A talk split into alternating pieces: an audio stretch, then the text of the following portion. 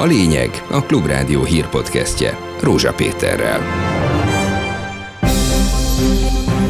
kormány makacsul az Európai Bizottsággal folyó egyezkedésekre hivatkozva tologatja a tanárok béremelését. A tárgyalásoknak része az is, hogy jelentős pedagógus béremelés valósuljon meg. Továbbra is csúszik lefelé a forint, a szakértők nem látják, hogy ez mivel állítható meg. Azt gondolom, hogy ha nem következik be valamilyen változás, akár a jegybanki politikában, akár valamilyen kedvező nemzetközi vagy hazai hír nem lát napvilágot, akkor a forint az tovább fog gyengülni. Hatalmas Horti Miklós festmény alatt ülés ülésezik a Kecskeméti közgyűlés. Ők többségben vannak, a fidesz KDNP frakció, hogyha ők úgy döntenek, akkor ez lehet, hogy nem lesz akarva közgyűlés, ami ellen minden szinten fogunk tiltakozni.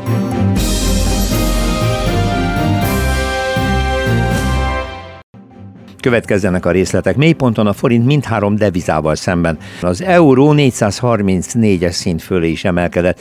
A dollárnál 447, a svájci frank esetében 448 forint volt a csúcs a reggeli órákban. Azóta sem sokat változott, valamelyest még tovább romlott az forint.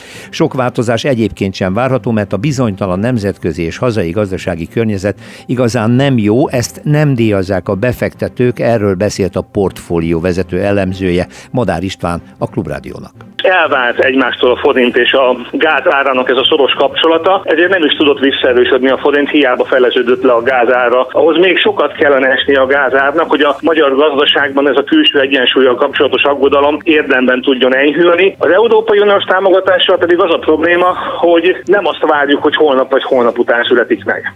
A mai kormányinfon sok egyéb mellett a forint árfolyam esését is érintette Gulyás Gergely miniszterelnökséget vezető miniszter.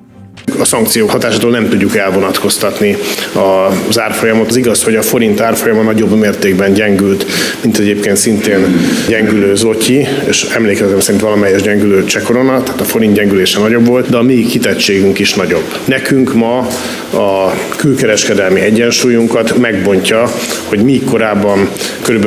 3% volt, amit importra kellett költenünk a korábbi energiárak mellett, ez most felmegy 25%-ra. Szintén a mai kormány szóvivői tájékoztatóján erősítette meg Gulyás Gergely a korábbi álláspontot, miszerint lesz pedagógus béremelés, de ezt változatlanul az Európai Bizottsággal folytatott egyezkedés eredményétől teszi függővé a kabinet, és csak 2025-re ígéri a teljes felzárkóztatást, vagyis nem teljeset, hanem annyit, hogy a pedagógusok fizetése ekkor eléri a diplomás átlagbér 80%-át. A pedagógus bérek nem megfelelőek, ebben egyetértés volt az Európai Európai Bizottság és Magyarország között mondta. Ezen a területen el kell ismerni, hogy a bizottság konstruktívan és támogatóan lépett fel. Ezt teszi lehetővé, hogy amennyiben a megállapodás létrejön, már 2025-re elérjük azt a kitűzött célt, hogy a diplomás átlagbér 80%-át keressék a pedagógusok. Több mint érdekes viszont, hogy következetesen a kormány a bizottsággal folyó tárgyalásokra hivatkozva tologatja a pedagógusok béremelését, és az ottani egyezkedéstől teszi függővé, miközben nem hajlandó közvetlenül tárgyalni a pedagógusok képviseleti szervezeteivel, tehát a két szakszervezettel. Az is nagyon furcsa, hogy amennyiben a nemzeti sport államosítására azonnal jutott a költségvetésből közel 3 milliárd forint, miért nem jut ugyanígy például a bérek korrekciójára? Nehéz elképzelni, hogy a dolog mögött nem gazdasági, hanem egyéb megfoltolások vannak. A kormányinfon egyébként Gulyás elmondta, hogy a polgári engedetlenséget nem ismerik el, mert szerintük ez nem jogszerű. Gulyás szerint a sztrájk, a tüntetés jogszerű. A polgári engedetlenséget a kormány nem tekinti annak. Akkor a Fidesz egykori kordonbontása vajon mi volt, kérdezte több újságíró a mai tájékoztatón. A válasz meglepő volt, a polgári engedetlenség Gulyás szerint olyan, és akkor megengedett, ha egy magasabb erkölcsi cél érdekében történik, és nem a kormány ellenében. Meglehetősen furcsa értelmezés, hogy a kormány a tanárok tiltakozása mögött nem lát magasabb erkölcsi célkitűzést. Egyébként a bérekre visszatérve, a Telex munkatársai már is gyors számítást végeztek, hogy valójában mekkora reál növekedést jelentene, ha a most bejelentett ütemezés szerint a következő három évben emelik a tanári béreket. Nézzük a számokat. A 20,8 az első évben, majd utána a 25 és a harmadik évben a közel 30 százalékos béremeléssel A tanárok fizetése 2025-re el fogja érni a diplomás átlagbér 80%-át. A tanárok átlagfizetése így bruttó 400 ezer forintról bruttó 770 ezer forintra emelkedik, majd természetesen csak akkor, ha megszületik a megállapodás Brüsszellel és a helyreállítási alap kifizetése megtörténik. Igen ám, teszi hozzá a Telex de a legtöbbeknek erről azonnal eszébe jut, hogy 20%-os inflációnál a 20,8%-os béremelés nem igazán ér sokat. Az MNB szerint ráadásul jövőre is folytatódik még a drágulás. Megnézte a Telex néhány munkatársa ezért, hogy 2021 és 25 közötti 5 évben mekkora reálbér növekedést jelentenek majd a most bejelentett intézkedések. Az eredmény meglehetősen lesújtó. Optimista forgatókönyv szerint tehát a most bejelentett pedagógus béremelés 5 év alatt 33,8%-os reálbér növekedést jelent, ami évi 6%-nak felel meg, ez messze az infláció alatt van.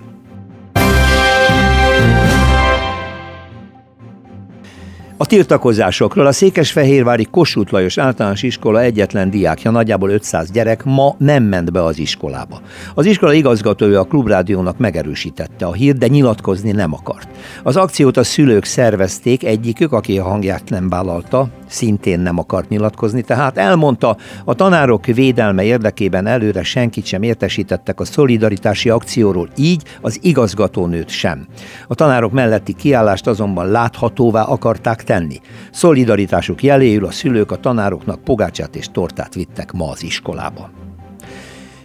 Már néhány helyen ma is lesznek tiltakozások, de a nagy ö, tüntetés sorozat az holnap lesz, az ország 27 településén és 18 budapesti kerületben, tehát összességében 45 helyen lesz előre bejelentett tüntetés a pedagógusok mellett. Egyébként polgári engedetlenséget hirdettek a budapesti 15. kerületi óvodák dolgozói holnapra. Mint egy a közösségi oldalukon terjedő közleményben írják, minden politikai állásfoglalástól elhatárolódva, Szeretnék felhívni a törvényhozók figyelmét a gyermekekkel dolgozók problémáira, a magyar köznevelés, közoktatás méltatlan helyzetére.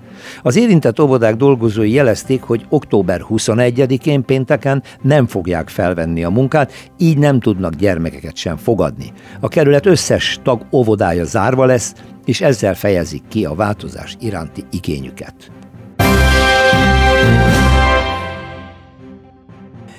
Jelentős változások lesznek a napelemek telepítésénél, mivel a hálózat már nem bírja el a visszatáplált villamos áramból származó növekedést. A még elő nem jegyzett, be nem nyújtott igények kapcsán felfüggesztik a betáplálási kötelezettséget, amivel az eljárás is egyszerűsödik. Ez szintén a mai kormány infon hangzott el Gulyás Gergelytől. Ugye eddig a helyzet az volt, hogy betáplálási kötelezettség állt fenn, ami azt jelentette, hogy akinek napeleme volt, az az abból származó energiát betáplálta kötelezően a hálózatba, aztán onnan kapta vissza az áramot. Ezen változtatni kell, a még elő nem jegyzett igények kapcsán fogunk változtatni, mivel a hálózat ennyi napelem által termelt energiát már nem tud befogadni, ezért a betáplálást felfüggesztjük, és így aztán ezt követően, aki napelemet telepít, az a saját háztartásában tudja felhasználni az energiát, energiát. Tény, hogy az a háztartásoknál a megtérülést lassítja, hiszen az energia felhasználás időpontját azt az energia megtermeléséhez kell időzíteni, illetve valaki nem ehhez időzíti,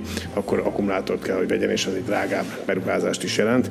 Ennek ellenére a jelenlegi hálózat a már előjegyzett napenergia igényeken túl, amelyekre meg egyszerűen a szabályozás nem változik, nem bírja el több napenergia betáplálását. Az erőműveknél természetesen megmaradnak a jelenlegi szabályok. Több méteres Horti Miklós kép alatt ülésezik a Kecskeméti közgyűlés, mondja a DK önkormányzati képviselője, aki egyébként erről fotót is mellékelt, ami reggel óta kering a világhálón.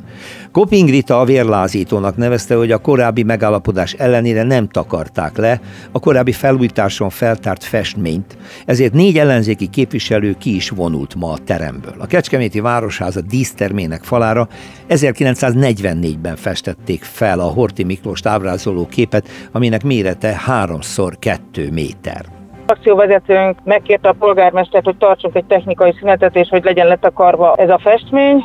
Azt mondta a polgármester, hogy hát ezt most ő nem tudja így teljesíteni, és hogy majd egyébként is meg kell tárgyalnunk ennek a festménynek a sorsát, és hogy a következő közgyűlésre be fogja hozni napirendi pontként, hogy tárgyaljuk meg, hogy le lesz takarva a festmény a későbbiekbe, vagy nem. DK-sok és MSZP-sek úgy döntöttünk, hogy ez nem fél össze a mi hitvallásunkkal, és nem vagyunk hajlandóak a közgyűlést itt végigcsinálni, úgyhogy fölöttük pedig ott van a horti festmény.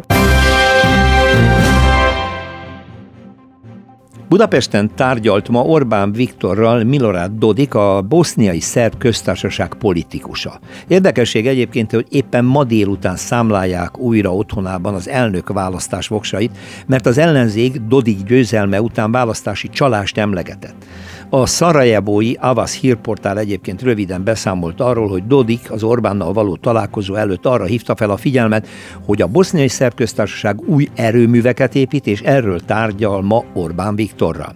Varga Szilveszter Balkán szakértő, a balk.hu főszerkesztője kommentálta az eseményt. Arról van szó, hogy Dodik mindenképpen szeretne két gázerőművet építeni, amelyről már az oroszokkal is tárgyalt, és úgy látszik, hogy most Orbán Viktorral is tárgyal. Viszont a Putyin elnökkel folytatott szeptemberi találkozó idején ezt, a, ezt az ötletet már eladta az oroszoknak is, és akkor azt mondta Putyinnak, hogy nagy az egyetértés abban, hogy ezt őket az oroszok csinálják.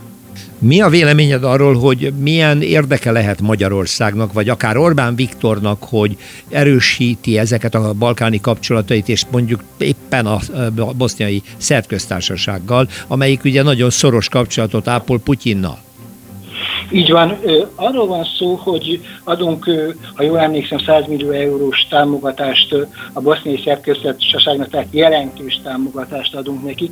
Ez éppen arra szerkenti az ottani mezőgazdasági termelőket, hogy magyarországi gépeket, magyarországi terményeket, termékeket vásároljanak, ami Magyarország szempontjából bizonyos egy protekcionista intézkedés, amit hogyha itthon közvetlenül adnának a mezőgazdaságnak, akkor nyilván erre E, erre ránézni az Európai Unió, és nyilván ebből, ebből messze menő következtetéseket lehetne levonni.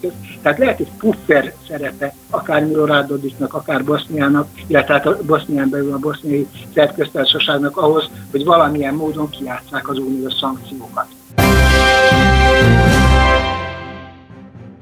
Az időjárásról az esti órákban nyugat felől elkezd megnövekedni, a fátyor felhőzett csapadék viszont nem valószínű. A déli szelet Sopron térségében olykor élénk széllökések kísérik, másod gyenge és mérsékelt marad a légmozgás.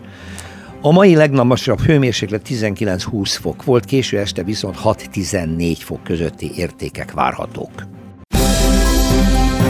Ez volt a lényeg. A Klubrádió hírpodcastjét hallották.